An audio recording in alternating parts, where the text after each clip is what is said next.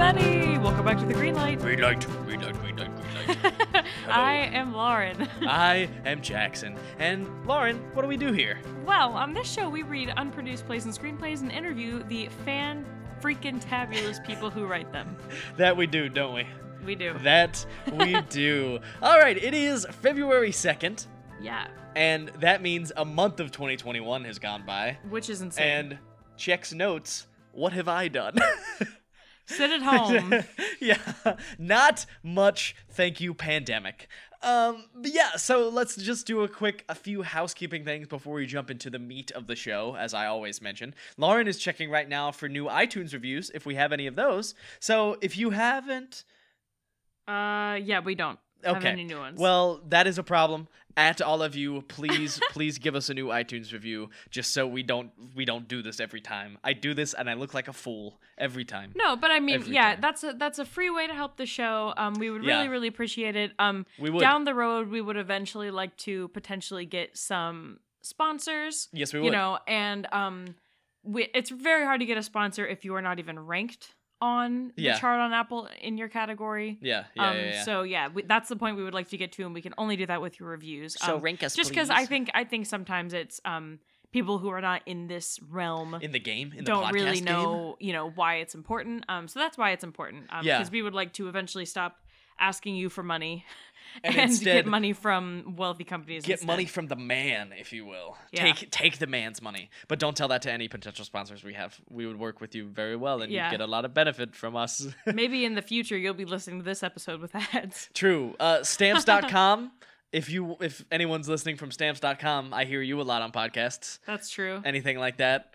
Uh, uh, Rothys. I would love some free Rothys. There you go. True. So that Anyway. that's that. Um, uh, another way to help us this podcast is to help us financially directly. So if you want even more green light content, uh, become a member of our Patreon club. I, I I thought about it, Lauren, and I think we should rephrase our Patreon. I think instead of subscribing to our Patreon, that sounds fine. Oh, subscribe to our Patreon. Instead, become a member of the Green Light the Gang. exclusive club. The Green you Light know, Gang. I think in the in the description of some of the Patreon things is like, oh, you get access to the super exclusive content for the littest of green lights. True. If you want to be a If you want to be a light, littest green light, yeah. Then yeah, just just become a member of our Patreon. We actually just put up some fire content yeah. of Our uh, green lit episode of Austin Powers for January. Yes, and that leads well into if you uh, follow us on social media, you would have known that because we posted about that on our socials. Yeah, with an abomination of a photo edit by You're Jackson. welcome. You're welcome. I, I enjoy doing photoshops of mine and Lauren's faces on characters from movies. So that's fun. That's fun of me and it's fun of us. Anyway, So yeah, um, um, that one's fun. We're we're sometimes we're not drunk at all. This last one we were uh, we we reached a point. Yeah. We were we were at we were at a We certain level. I would We say. So if you like that content, uh subscribe please. Help us out. Join the club. Give us money, please. Um, and yeah, if if it is like because it is a monthly thing, you can do as low as a dollar a month. Um, but if you want to do a one time thing, just get some good karma. We also do have a True. PayPal, and that is in the description. True, some green light karma. We'll shout you out either way. You help us Absolutely. you help us out in literally any way and we'll shout you out. So Yeah. once again, the benefit of of listening to a fairly small podcast at this point. Yeah. um so shall we shall we jump into to more of what our episode is about? Oh, We before we jump too far, we are reading a script by Bailey Neve. Uh, full flower of the evening. We are doing an excerpt because this is a feature. Yeah, it is a feature. It's a really good script, and we had a really good interview with Bailey. So Yeah, uh, that was awesome. And a couple of my friends are coming on the show as guest actors, True. and I'm super excited And about it. And now they're my friends. They're all of our Yes. friends. If, if you listen to this, they're your friend too. That's um, right. Oh, one more thing. This is this is a kind of a kind of big thing that we should once again remind the people Ah, of. yes. Uh, so as we mentioned last episode, if you haven't heard heard it, go listen to that and then come back. Uh, but we are taking a bit of a season break, if you will. We've decided to set this up in seasons, so every now and then to give Lauren and I a bit of a break to sort of uh, just gather together again to um, what's the word I'm looking for?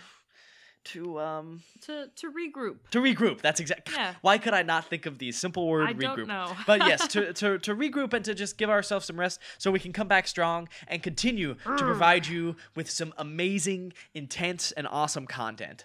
Uh, so yeah, just wanted to let you know that's starting next week. Right now, I think it's it's two weeks. Have we said? Yeah, we've said two weeks. Okay. So that's the plan. If anything changes with that, if we want to make it, if we need to make it longer for some reason, which hopefully we- we won't, but we'll let you know. But yeah, right now, we'll keep you updated. But yeah, the plan is to basically have two Fridays off, two Yes. weeks off. yes, exactly, So exactly. you know, without an episode, sadly, if you're all caught up, caught up, good for you. Um, you can get more Patreon. content.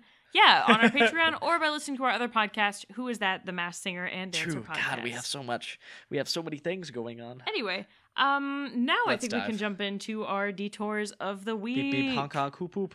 Uh, our detour segment is a segment where we talk about something we've consumed in the past week, or a little bit Nom, longer, nom, nom. as Lauren is going to be talking about with hers. Yes. Um, but The yeah, several months. movies, TVs, books, plays, uh, ten-year-old video games, etc. Um, do you want me to start? I figured I would just do all of mine together since they're kind of related. yeah, that's fine. Do you want me to start with it? Mhm. Okay, cool. Lauren said, hmm So, if you were caught up in sort of the, the movie world, you might have noticed recently that a trailer dropped for a little movie called Godzilla vs. Kong. And if you are if you are just a fan of big creatures fighting like I am, the trailer probably got you a little excited because it looks pretty fun. However, being a fan of that, I, I might be a bit of a poser because I had actually never seen any of the movies in the monster verse. In the I don't know what company does them, but the the monster verse of Godzilla, Kong, different titans, etc. So over this past week, I set out to watch them. So I watched 2014's Godzilla, 2017's Kong Skull Island, and 2019's Godzilla King of Monsters. So I'm good. This is sort of going to be just a review of all of them. I'm probably going to talk briefly about all three, but they're all sort of related, so I wanted to put them together. So Godzilla 2014 is a it's a two-hour movie directed by Gareth Edwards. Uh, it stars Aaron Taylor Johnson, Elizabeth Olsen, Bryan Cranston, and Ken Watanabe, and Sally Hawkins. Um, this I, I I will admit this was probably my least favorite of the three. Um I the the movie is fairly dark. Like it is uh, Bri- Bryan Cranston that man acts his heart out in this one even though he isn't necessarily in it for a lot of the time. A bit of a spoiler alert. I'll let you guess why. Um however, I think it's a it's a fun introduction to the series. Um and it's one that you can watch knowing that they only get better. um but it's a cool introduction to Godzilla for sure. If you like, you know, big monster fights, you'll really like this one. I would say this probably has the least amount of monster fights out of the three, however, which might have been why it was not my favorite. Um, but it's a lot of fun, and there is actually one of my favorite moments out of all three of them when Godzilla has the final fight with one of the Mutos. Um, so yeah, I guess I can give you a brief description. Uh, It's it's a Godzilla movie. Um, the world is beset by the appearance of monstrous creatures, but one of them may be the one who can save humanity. So essentially, the idea is uh, humans have been sort of ruining the world with pollution and things like that, etc. And there are uh, nature's natural forces to to respond to that. And uh, the the mutos are sort of the reaction, the the bad things that come out of it. And Godzilla is supposed to be the one to set it all right. And That's that's, right. pretty much it. Uh, th- there is a story with the human characters, but whatever. We don't really need to talk about that. It's Yeah. fine. All right. Well, I will say Elizabeth Olsen's in it. Elizabeth Olsen is in I it, like and she's her. great. Elizabeth Olsen is great as she is in everything. I really need to start watching WandaVision. That'll Yes. probably be- my du- detour next week. yeah, we definitely or need next to do. Next time, I guess. next time. Whoa. Next time on the Green Line. Uh, all right, moving on to 2017's Kong Skull Island, and obviously, Lauren, I don't know how many. How did you see any of this one? Uh, I saw maybe the first ten minutes of this. I Okay. did. I was there for all of the Godzilla one. Yeah. I tuned in and out. Sure, sure, sure, sure.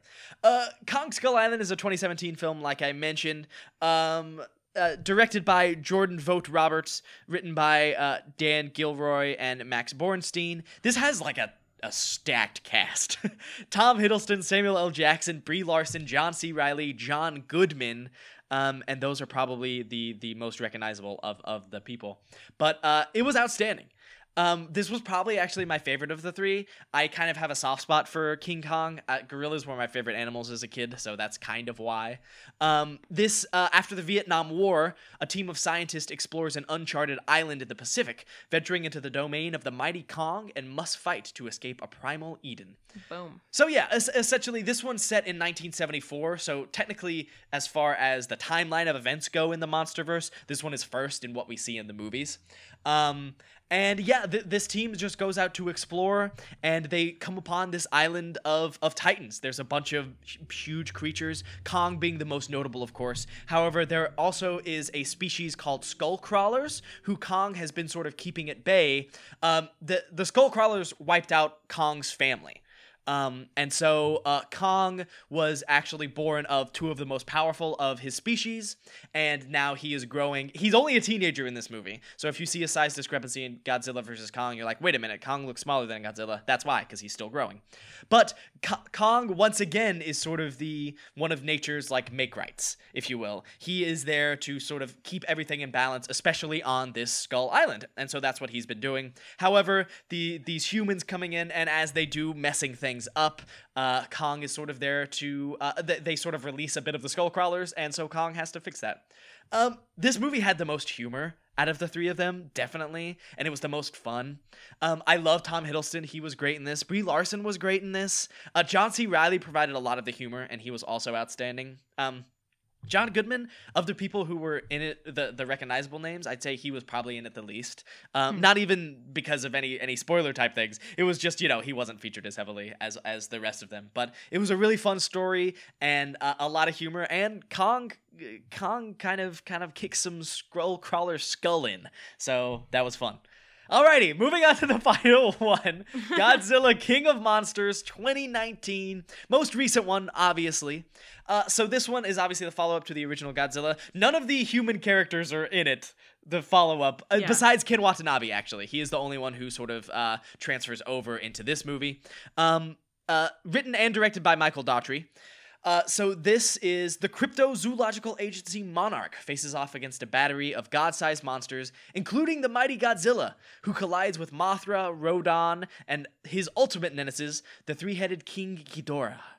So this one is, if you if you like seeing fun monsters, this is the one for you because it definitely had the most of those monsters that you're recognizable. Obviously Godzilla, uh, but also you know Mothra and Ghidorah um, are, are both featured pretty heavily in this, and there, there's some really cool moments with them. So if you if that's what you're looking for, this is probably the one for you. Uh, this is starring Kyle Chandler, Vera Farmiga, Millie Bobby Brown, Ken Watanabe, uh, Bradley Whitford, and I guess Sally Hawkins comes back, and Thomas Middleditch. Um, so uh, this one I feel like it's my second favorite of the two. Tone wise, I, I'd say it falls somewhere in between the first Godzilla and Kong Skull Island hmm. because there's definitely some more humor in it. I'd say Bradley Whitford and Thomas Middleditch sort of provide that humor. Um, but uh, w- once again, this is this is a, a movie about Godzilla trying to maintain balance in the world, trying to stay the alpha, even though Ghidorah, um, Monster Zero, as he is called, sort of comes and tries to uh, uh, stake claim to that throne. Um, and there are even more monsters that are even mentioned in that description. There's probably a solid like ten to twelve that that pop up throughout, and so it's really cool to see all the lore and stuff with that. Um, yeah, I, I really liked this one. I'd say I didn't like the human characters as much as I did in Kong Skull Island, probably, which is why it is a little lower down on my list. But it's still good, and it all three of these got me really pumped for Kong's uh, or for Godzilla versus Kong. Um, I'm a little bit interested to see how it's gonna go because personally, I think it's gonna be a bit of a Batman v Superman situation where Godzilla and Kong and start the movie fighting each other, but end up fighting some uh, larger being. And I've watched a few. I've watched a few uh, uh, trailer analyses, and uh, some people are thinking the same thing. So uh, that's coming out March uh, March twenty. th- this year, March of this year. Sorry. Uh, Godzilla King of Monsters and Kong Skull Island can both be found on HBO. You'll have to rent the uh, 2014 Godzilla, but we rented it for a couple bucks on YouTube, so you can do that. Boom. All right, on to Game of Thrones, Whew. Lauren. Sorry. oh well, that was my big reveal, I guess. oh, Um, sorry. ah, forget no, it. no, uh, yeah, not the Game of Thrones show. I actually have uh, all five of the currently released Game of Thrones novels. Um, I I think I bought one of them for a bookstore that was about to close near my college. Um, and the other four I got for very very cheap from somebody on OfferUp. So yay. Um, but it's literally taken me months to get through the first one because all of the books are like over 800 pages Yeah, I don't know how she and the it. print is small. It's Yeah. not like a Harry Potter 800 pages. Yep. Um, but I have had a great time with this first one. Um, I think it's very, very good. I have never watched the show. I have only seen the pilot, so that was all I knew going into this. Um, and I did find the pilot confusing when I watched it because I knew nothing about the characters. Yeah. I'm really glad that I decided to do the books first, just because the books are so dense that I think if I already knew what was going to happen, I would not be I would not be able to get through it, TBH. Oh, sure. I Like, hear what you're saying. You know what I mean? It's Yeah. like it's only the ooh, what's gonna happen next that I think is keeping me going through the books, even For though they are, you know, very well written, very good. I think just the the world building in this is pretty amazing. Um, Mm. just the overall, you know, like how the world literally works in terms of seasons. um, and all the different families and their relationships with each other. Like I'm still trying to keep it all straight, but um he does do a pretty good job of splitting his time between different characters. Um each chapter is titled a different character and sort of focuses on that person throughout. Um so it definitely helps you get even though it's never in first person, sure. um, it's sort of like each chapter is third person limited on a different person, if that Yeah. makes sense.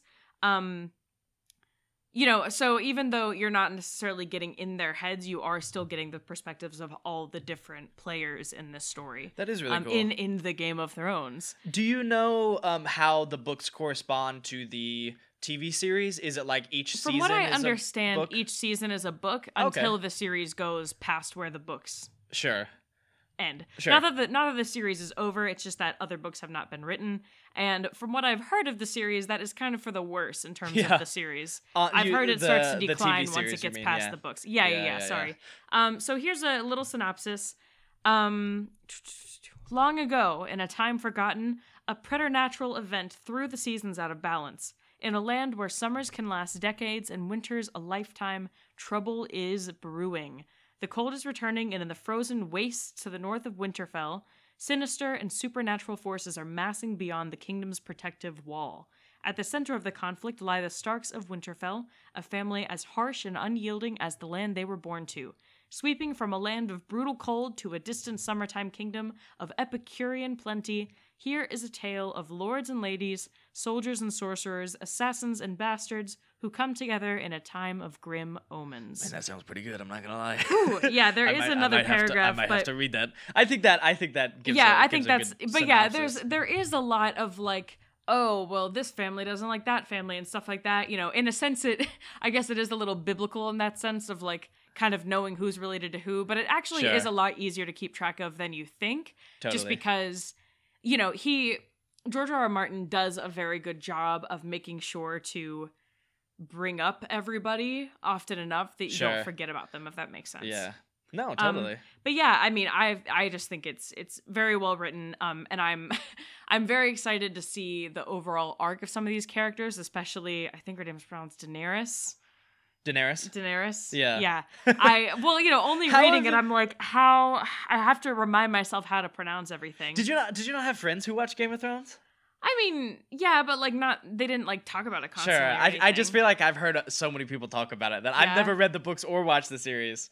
But I don't know. I mean, even like I know somebody named uh Jaime, like J A I M E. Yeah. So like there's a character named Jamie who spells it like that, and in Yeah. my head, for the first several chapters until someone told me I was wrong, I was like Jaime every time. sure. Like I still have to tell In your myself. mind- in your I still have mind, to you tell myself it's it. Jamie. You Sure. know.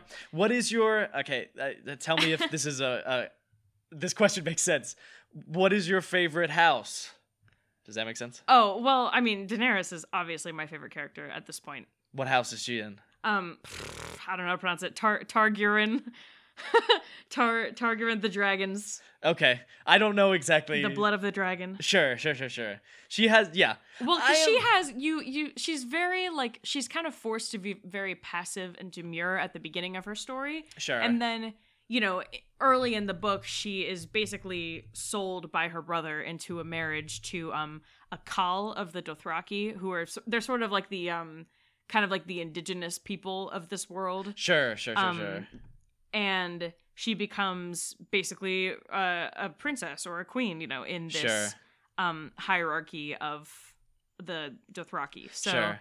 um so you know, she really just kind of like gets her stride, becomes a leader, becomes very fierce. Totally. So I just can't wait to see her destroy everything. No, It's gonna be great. absolutely. So the winter is coming. I do know that happens. Yes, winter is coming. That's the that's the Starks like family motto. Okay. And so they thrive in the winter. Are they the ones in the north? They are in the north. I mean, I wouldn't say they like thrive in the winter per se.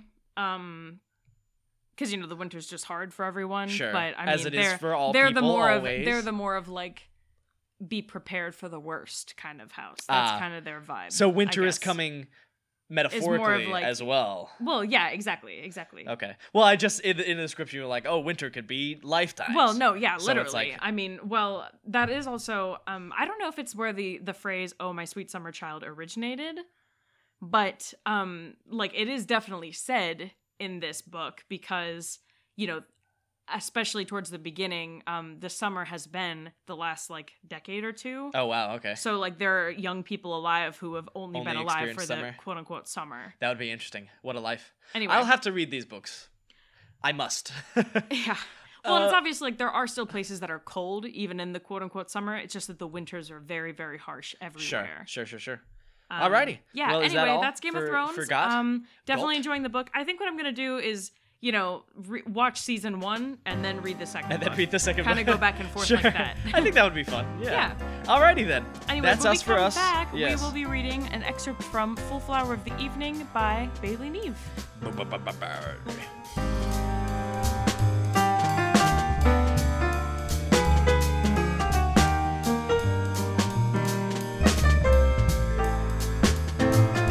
Hey, everybody! Welcome back to the Green Light. Green light. We are reading Full Flower of the Evening by Bailey Neve, Mm-hmm. and we have a couple special guest actors with us. So, you guys want to introduce yourselves? Yeah, um, my name's Hanna. I'll be reading for Delilah. And we had Ha- Hanna on the show once before. before. Yes. Oh Um, gosh. That was with Keijo script, wasn't it? Uh, was it Keijo script? Oh, yes, it was Keijo script. It yeah, was. the the last punk The on last earth. punk Last on Punk Earth, on. Earth. Yes, exactly. So shout out Keijo. Shout out Hanna. Thank you again for coming on. Thanks for having me And again. we also have. Hi, um, my name is Jong. I'll be reading for Bodhi and Jin. Sweet. Uh, d- you want to tell us a little bit about yourself, Jong, since this is your first time uh, on the on the podcast Oh, here? yeah, sounds great. Um, I'm currently a student, a senior majoring in BFA musical theater at uh, the State University of Fredonia. Um, uh, I use he/him pronouns, and I am 22 years old. Yeah. Awesome. Beautiful. Beautiful. yeah, beautiful. and for everyone listening, I met both Hanna and Jong at Tecumseh a couple summers ago. So yeah. yeah, it's a it's a big reunion right now. a, a big outdoor theater reunion. There Yeah, you go. And I saw Tecumseh once. So there you go. Just so a big we're all kind of involved. exactly. Exactly. Yeah. Yeah. Um, so uh, with the script, it is a feature. It's 130 pages, um, and we are starting on page 76. So just to give everyone a little bit of a rundown of what has happened so far, um, basically it's about these two kids who decide they're going to run away to Paris, Saint and Delilah. Um, Saint runs this organization of children who basically help him make his films. Um, they are junior auteurs, and um, yeah, they're just kind of making art together, doing all kinds of stuff. He's running a film set. Uh, I, I wish we could do those scenes, but they have so much peop- so many people. Many children. Um, but yeah, they're really funny. Um, Delilah has an abusive father who is a congressman um, and is very, very conservative. Um, and he's up for reelection. So this organization of junior auteurs decide to sabotage his campaign. Um, that happened just before this scene that we're about to do.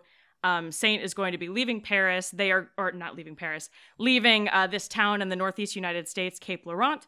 Um, and he is doing that with Delilah with the help of Jin, who is this like really cool fisherman that he met on an overnight stay in jail. They did acid together. Um, and uh, Jin is a little territorial because the fishing industry is very competitive in this area. Um, so he has a couple conditions for helping them escape and go to France. And I think that brings us about up to speed. Alrighty. Let's jump into it. Let's jump in. Exterior street day. Bodhi and Saint walk down a residential street. What do you think? Is it going to be enough? Time will tell. I think it will. How how did you do it? How do you always do it? Saint lights a cigarette. He thinks on the question. Well, once you realize your own imagination is your biggest obstacle, the thought of trying becomes a lot less scary. It might not work, that's the reality of any plan. But we tried, and that's all we can do. They stop outside Saint's house. Let's go inside. He gestures to the front door. They go in. Interior Satioglu residence, day. Bodhi and Saint enter. The entirety of the Cape's children are crammed in the living room. Have a seat. Bodhi sits in a vacant armchair. Saint sits next to him on the armrest. October 29th, 1968. Remember that date, my friends. Remember this moment. We'll be monitoring congressional polls for the next few months, but given the entire town abandoning a bound and gag Mr. Sullivan in the middle of the Cape Laurent Fairgrounds, I think that our little stunt will prove to be successful. The kids all detonate with excitement. Saint smiles. Delilah stands next to Saint, leaning into him. The crowd quiets. My dear friends, it pains me deeply to say this, but my time in the camp has come to an end. Delilah and I are leaving town for a little while. A long while. I'm not sure when I will see any of you again. But before I go, I need to tell all of you what a cosmic honor it has been to be your brother and your friend. I would sooner forget my own name than forget any one of you. The mood has now shifted. The kids look to Saint with sadness and confusion. I know I've just given you some sad news, but tonight isn't a sad night. Because my absence is indefinite. I've taken it upon myself to select a new senior head. Bodhi, please rise. Bodhi looks over his shoulder, dazed. He reluctantly gets to his feet. As it pertains to the motion of democratically electing Bodhi Tarantella as the next leader of this ragtag team of rapscallions, I would ask those who are in favor to indicate so by the show of hands. All 80 plus children immediately raise their hands. Well, then, my friends, it's unanimous. I give you your new senior head of the Senior Board of Junior Auteurs. The kids all cheer, genuinely happy with the appointment. Bodhi blushes and waves. As is tradition, we will seal your confirmation with the ceremonial firing of blanks from this cool ass gun we found by the river. Saint takes a small revolver from a cigar box under the armchair. He scrunches his face and fires around into the ceiling. The bang startles everyone. They all instinctively cover their ears. A live round makes impact, and the kids are showered in drywall and bits of popcorn ceiling. Saint stares at the hole in his mother's ceiling. The kids look on, unmitigated disbelief. That wasn't a blank. Saint clears his throat, slightly embarrassed. He removes the rest of the bullets from the revolver, then shoves them in his pocket. Exterior Satioglu home, porch, evening.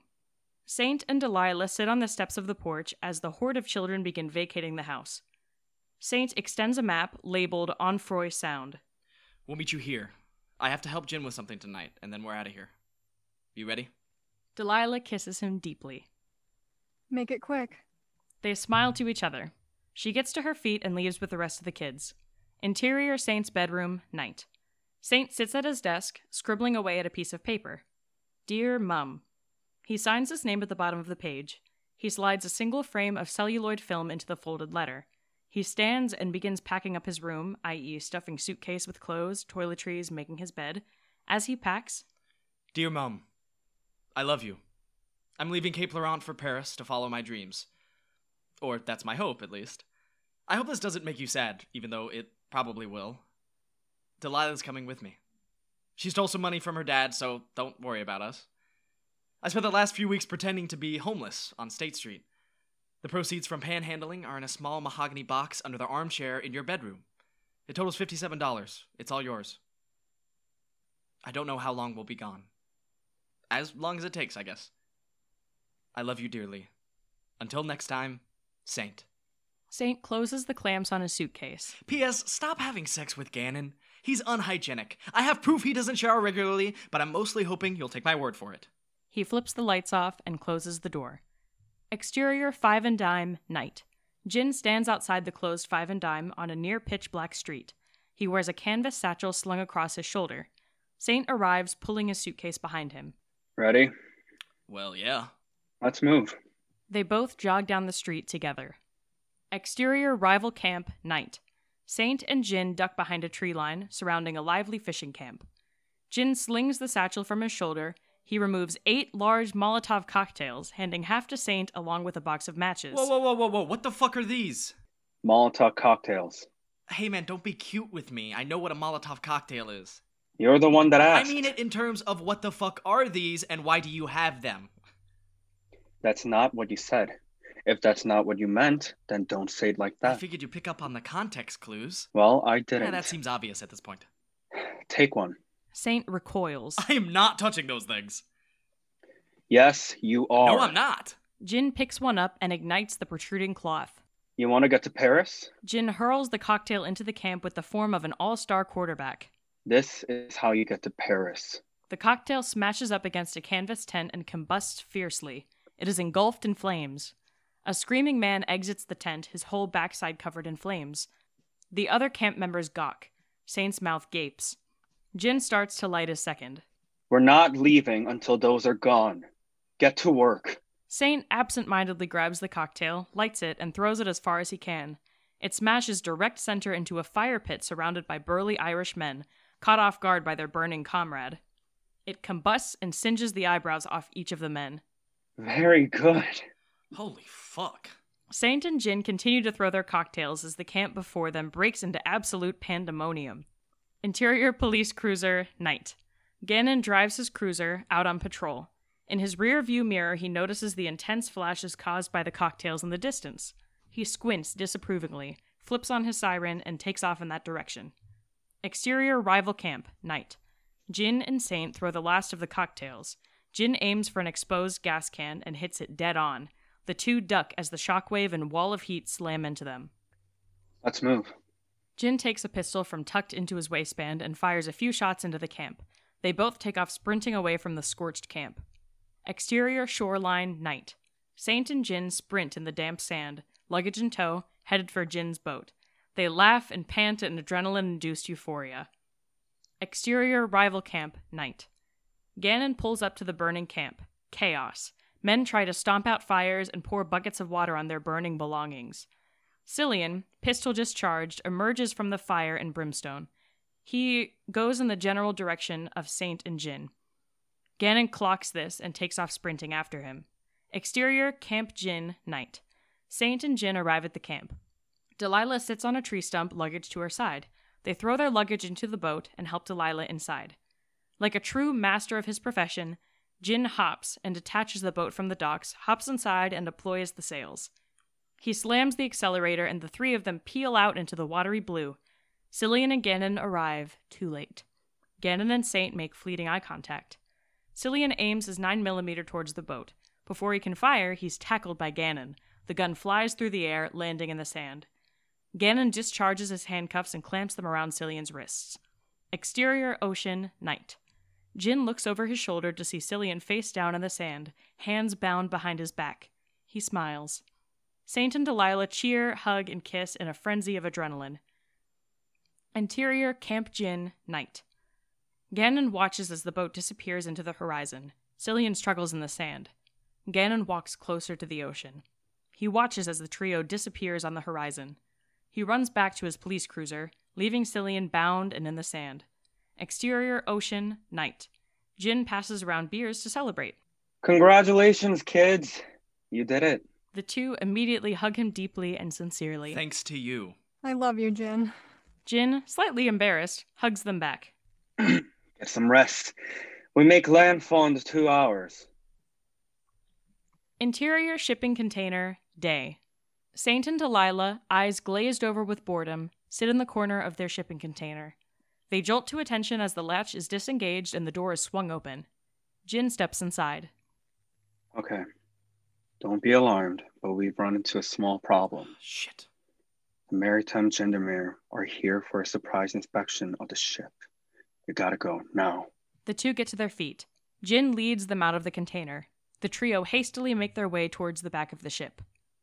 You're gonna have to jump for it. Stay close to the coastline and only leave the water when you found a safe spot to land. I'm sorry, but you're saying we have to jump off the ship? Do you want to go back home? Delilah thinks on this. No, I'll jump. Are there sharks? I don't think so. Could we possibly confirm that before we do this? No. Saint stops a sailor going the opposite direction. Hey man, do you know if there are any sharks? Jin grabs Saint by the collar and yanks him back on track. I better not get eaten by a shark. You and I are gonna have some serious issues if I get eaten by a shark. You'll be fine. They arrive at the ass end of the ship. Jin gestures to the railing. Okay, up and over. The two timidly straddle the railing, then slip over the other side.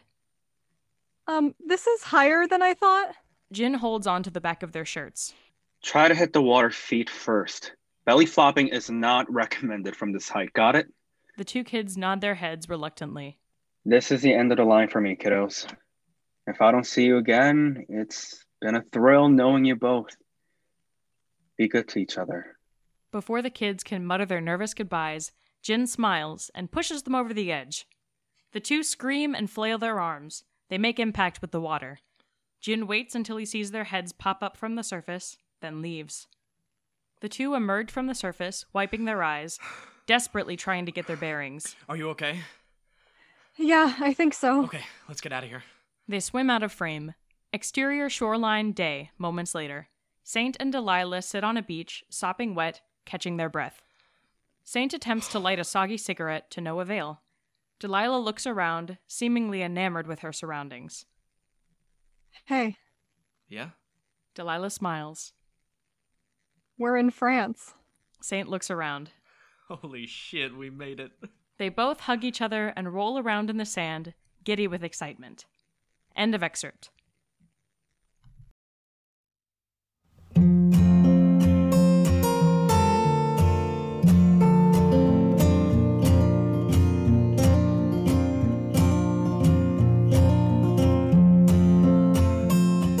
Hey, everybody, welcome back to the Green Light. Green light. And we are here today with our writer of the week, Bailey Neve, the writer of Full Flower of the Evening. Bailey, how are you doing today? I'm doing great, guys. How are you? We are good. We, are good. we can't complain. Just finished up a, a, a day's work and now uh, excited to interview you. Now, um, Awesome. tell tell everyone where you are calling from.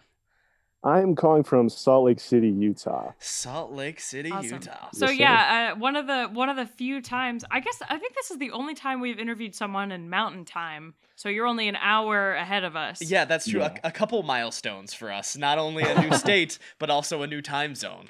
So, sure. so that's pretty exciting. We actually have a Utah question coming up, but we'll Cool. pocket it. We'll save it for later. Yeah. Sounds good. Uh, so right off the bat, as we always do, give us your writer origin story. How did you get started?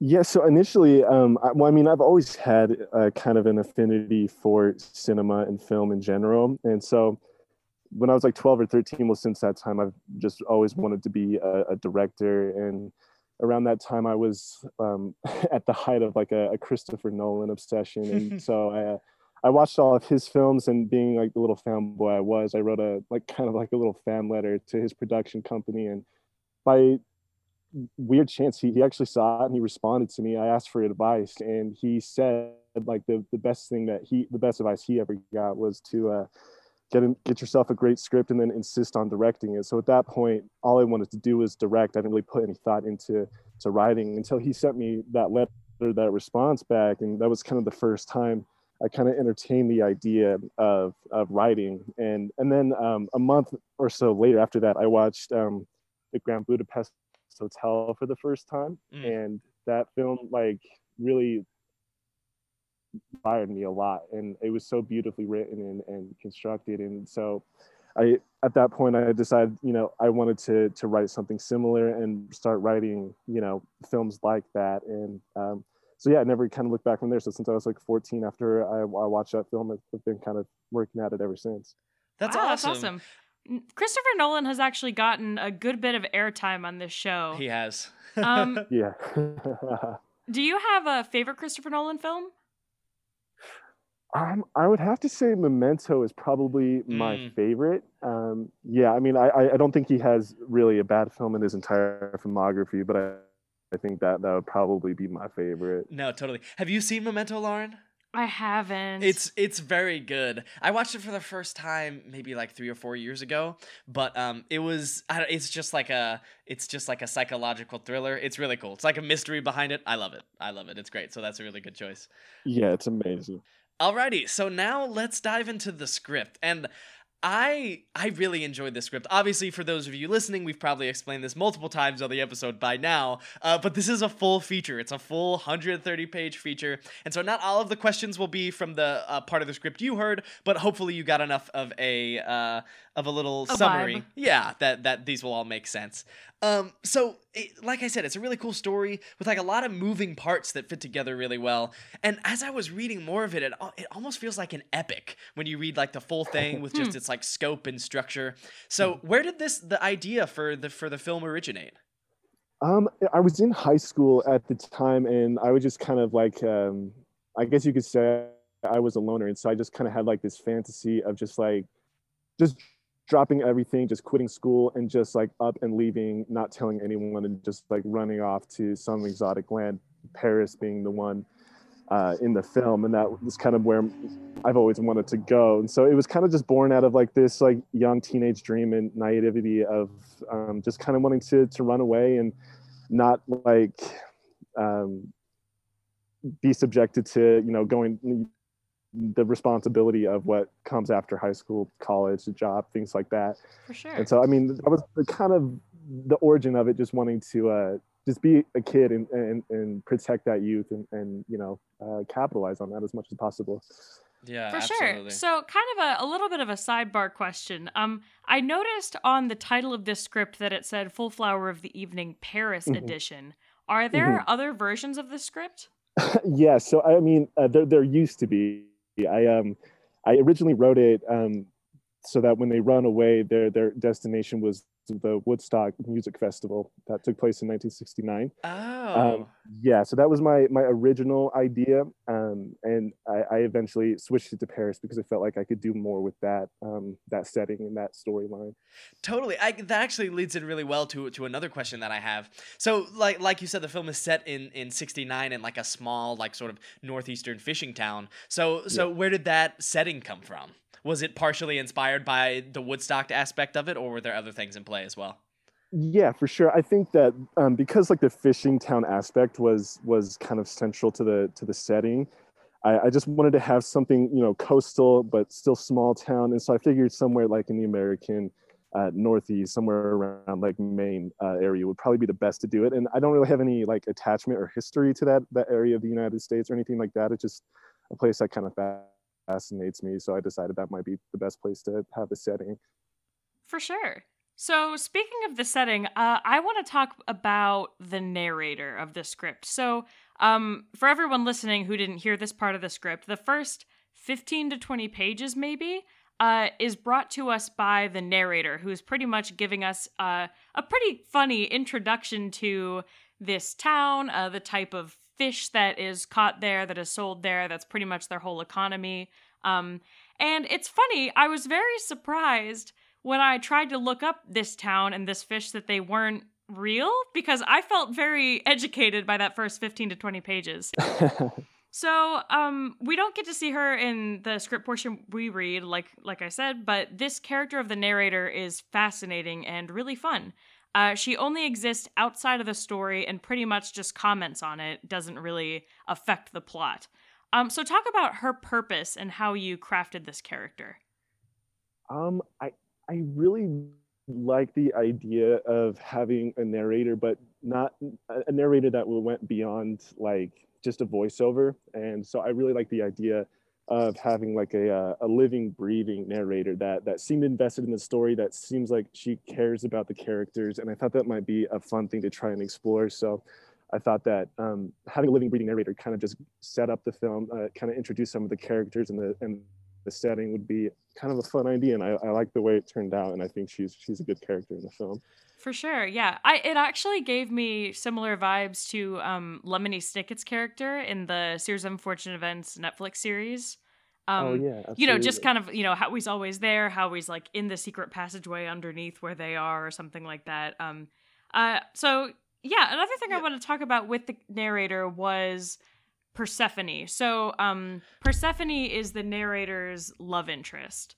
Um, I guess they're they're you know in a relationship, and basically at, at one point Persephone comes in and appears every time we see the narrator. Um, so how does she play into the narrator's journey and the story as a whole? What is she meant to represent?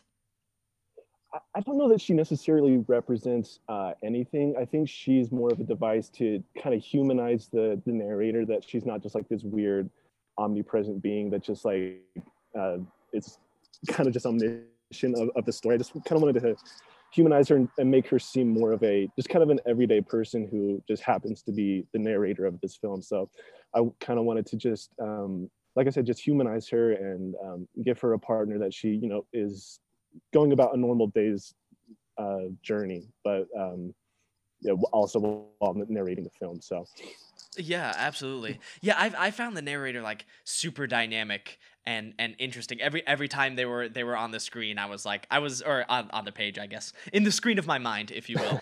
um I was I was just super intrigued. So I, I I'm glad that the that character was included. Um so we see this sort of throughout the script about these kids in in in this in this club. Uh th- they feel and act a lot older than they actually are. At one point we have like a seven year old cursing like a sailor and like an eight year old smoking etc etc uh so talk about these kids and why they feel so much older than they are and sort of how they developed like that yeah, well, I guess like kind of the inspiration for for like the the kids and the way that they behave is um uh, kind of based off of like uh, Wes Anderson's Moonrise Kingdom. Mm. They're just kind of like irreverent and um, they kind of exist in this weird vacuum in the ecosystem all in, in and of themselves and th- they don't have a whole lot of parental interference or a lot of rules that they have to live by or anything like that. Um, so yeah, that's basically kind of what I wanted to do, just have these kids exist and be able to be as artistic and uh, crude and crass as they wanted to be um, without, you know, the intervention of adults or, or, things like that. So essentially that's kind of where that that came from and the inspiration for that. Yeah, totally. And I've I've mentioned this countless times on this show. Pretty much anytime we have uh anytime we have scripts with kids in it, but oftentimes I find that a, a script that features children heavily is only as good as how interesting those kids are um, because you know there there are times when like you know you, you can write kid characters poorly but these are written very interestingly that i think um, especially because this movie is obviously targeted for an older audience uh, that Mhm. that these kids can you know can you um, um, entertain an older audience if you will so i, Yeah, I really for sure. appreciated that about him Yeah. So Saint and his mother, um, I'm not sure if I'm pronouncing this right. Fabian? Yes, Fabian. Okay. Um, but yeah, Saint and his mother Fabian have a very interesting casual relationship. So he talks to her about when he tripped acid, um, but he's also scolding her for having sex with a cop.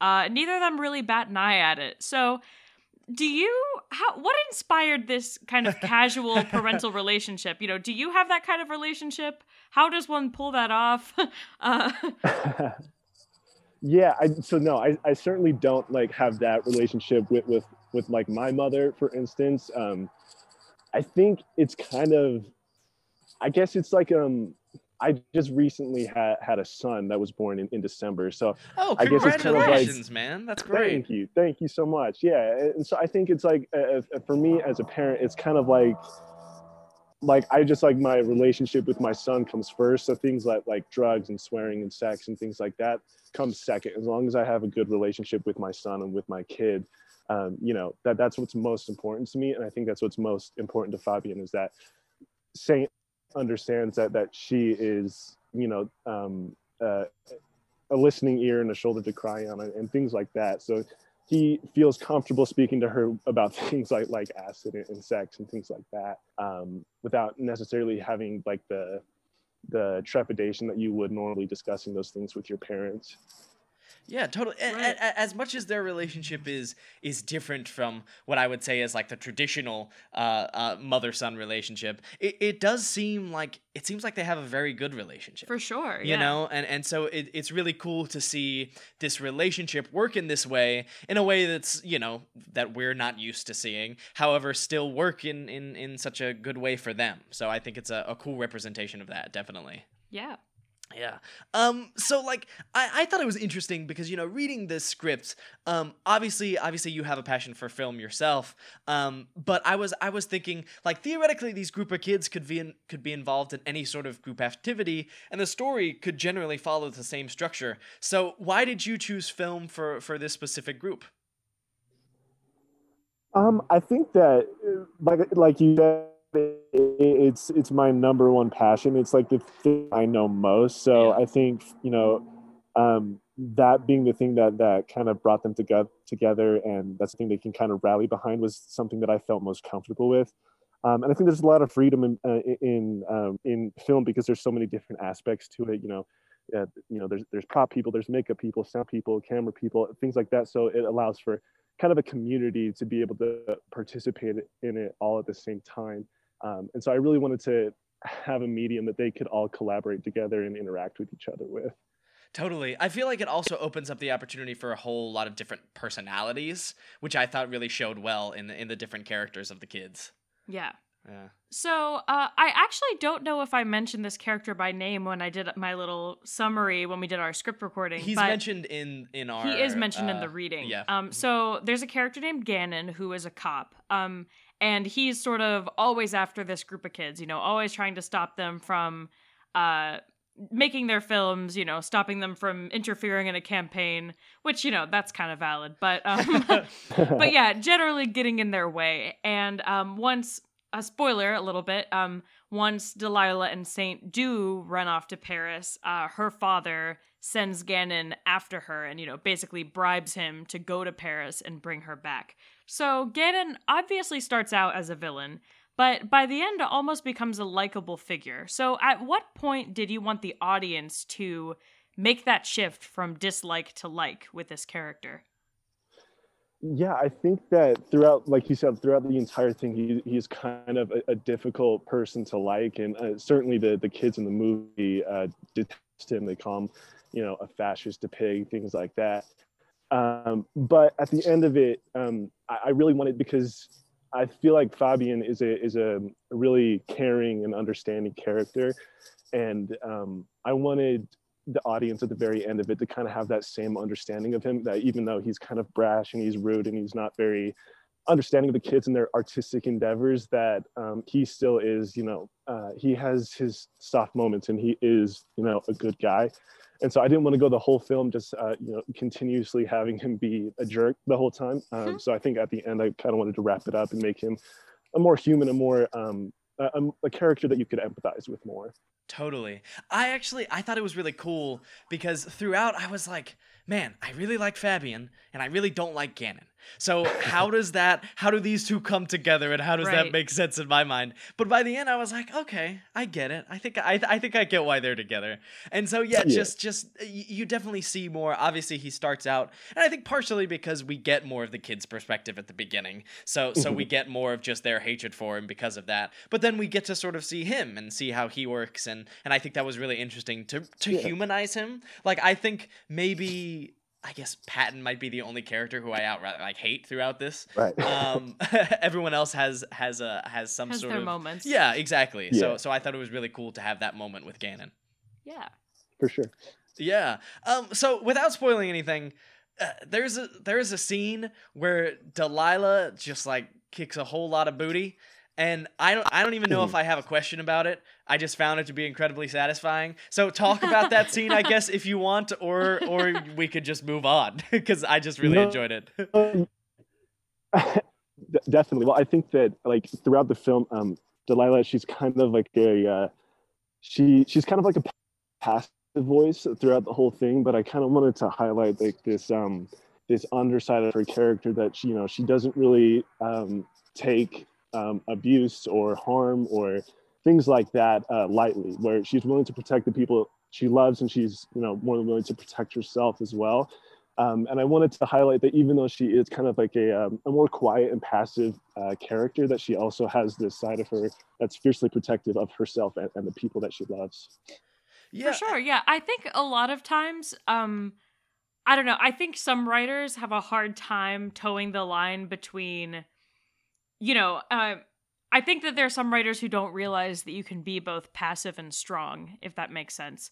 Um, Yeah. And I thought that Delilah was definitely that type of person who is maybe a little bit, you know, again, a little bit quieter, but that doesn't mean that she's not incredibly strong. So, yeah, Yeah, totally. And I, I think I think that was a really good fulfillment of her arc as well. For sure. Because obviously you see her her relationship with her father, um, and and you know the abuse that she suffers at his hands. And so I, I think it was a really satisfying moment to see her sort of even if not di- directly get revenge on her father. And, and by the end she does because of of, of what happens, etc. Not too many spoilers, but it Mhm. was it was cool to at least in a very indirect way to sort of get get that satisfaction of of Yeah. that that we see earlier. for sure. Yeah, definitely. Yeah. So, So, those are that's it for our script questions. That um, is. So everything else is some uh, some deep and personal questions about you.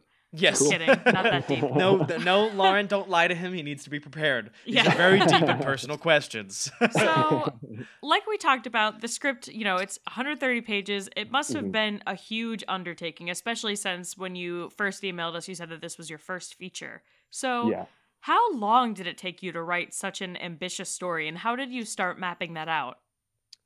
Um, yeah, I mean, like I said, this has kind of been um, a, a, a long process. I started this like my sophomore year in high school, I think, uh, and I'm 21 now, so it's kind of been like a four-year process. Um, and I didn't really start out with the intent of making uh, it, it a feature-length script. I just kind of wanted to just write something for the sake of writing something. But I eventually kind of fell in love with the characters that I created in, in the story that that surrounded them. So yeah, it was just something that I, I kind of just started to write out of, out of out of boredom and out of this idea I had, and then it just kind of as I got older, I felt like I could do more with it um, rather than it just being a short film or just like a, a simple scene in particular. So For sure, yeah. yeah, absolutely. Uh, a piggyback question. Um, y- I know that you said this was your first feature length script, but what else have you written? You know, have you written some short scripts or things like that before this?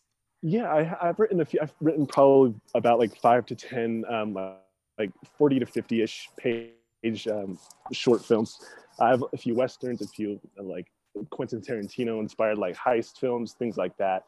Um, but yeah, this was my my first real endeavor to try to make something uh, a feature length. Well, that's awesome. Yeah, I mean, it's definitely a, a success, I would say. Yeah, Thank you. absolutely, absolutely. I Thank definitely you so agree. much. Yeah. Um. So so this is this is kind of script adjacent, but it's more about you. Uh. So if you could run away to one faraway land as an artistic retreat, similar in the script, where would you choose to go? I mean, I would just have to take it straight out of the script and say Paris. I think that there's so much beauty in that city, and, and maybe just France in particular. Um, there's just so much art and culture there that it really is kind of the genesis of why I, I made this this this script um, because I was just so enamored with a, a place I'd never been to. So I kind of maybe started writing it out of like um, wanting to live vicariously through these characters. Um, but yeah, I, I would, you know, I I would say definitely Paris is, is that one place that uh, I haven't been that I would love to go. That's awesome. Yeah, that is. Lauren, do you have a place that you would you would like to go? Uh, well, I think that leads into our next question pretty well. Uh, so imagine this scenario. You are Oh a real goodness. estate agent, and Jackson and I are a young couple looking to move to the great state of Utah. So sell us on why we should move there. All right. Well, let's see. There is. Uh, it's beautiful here. I mean, if you are into hiking, if you're into to nature, camping, uh, road tripping, anything like that, uh, all the way from the northern to the southern tip of Utah, it is just absolutely gorgeous. We have, you know, Zion's National Park. We have um, our, our beautiful mountains up here in Salt Lake City. So I would say that might be the main source uh, or the main drive for people moving here. Um, it, it's quiet. There's not a lot of hustle and bustle like there is in LA. Um, just it's a really kind of a simple place to live, and it's it's really quiet. And uh, I would say that's probably the main thing that uh, drives people here that people like to consider.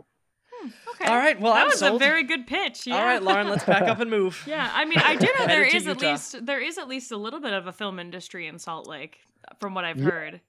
For sure. I mean, there's the, the Sundance Film Festival that's going on right now. So, Mhm. I mean, surrounding that, there's a lot of really cool uh, and interesting people that, I- that I've been had the chance to meet and, and uh, work with. And so, yeah, there's definitely a, a strong, um, you know, filmmaking presence here for sure.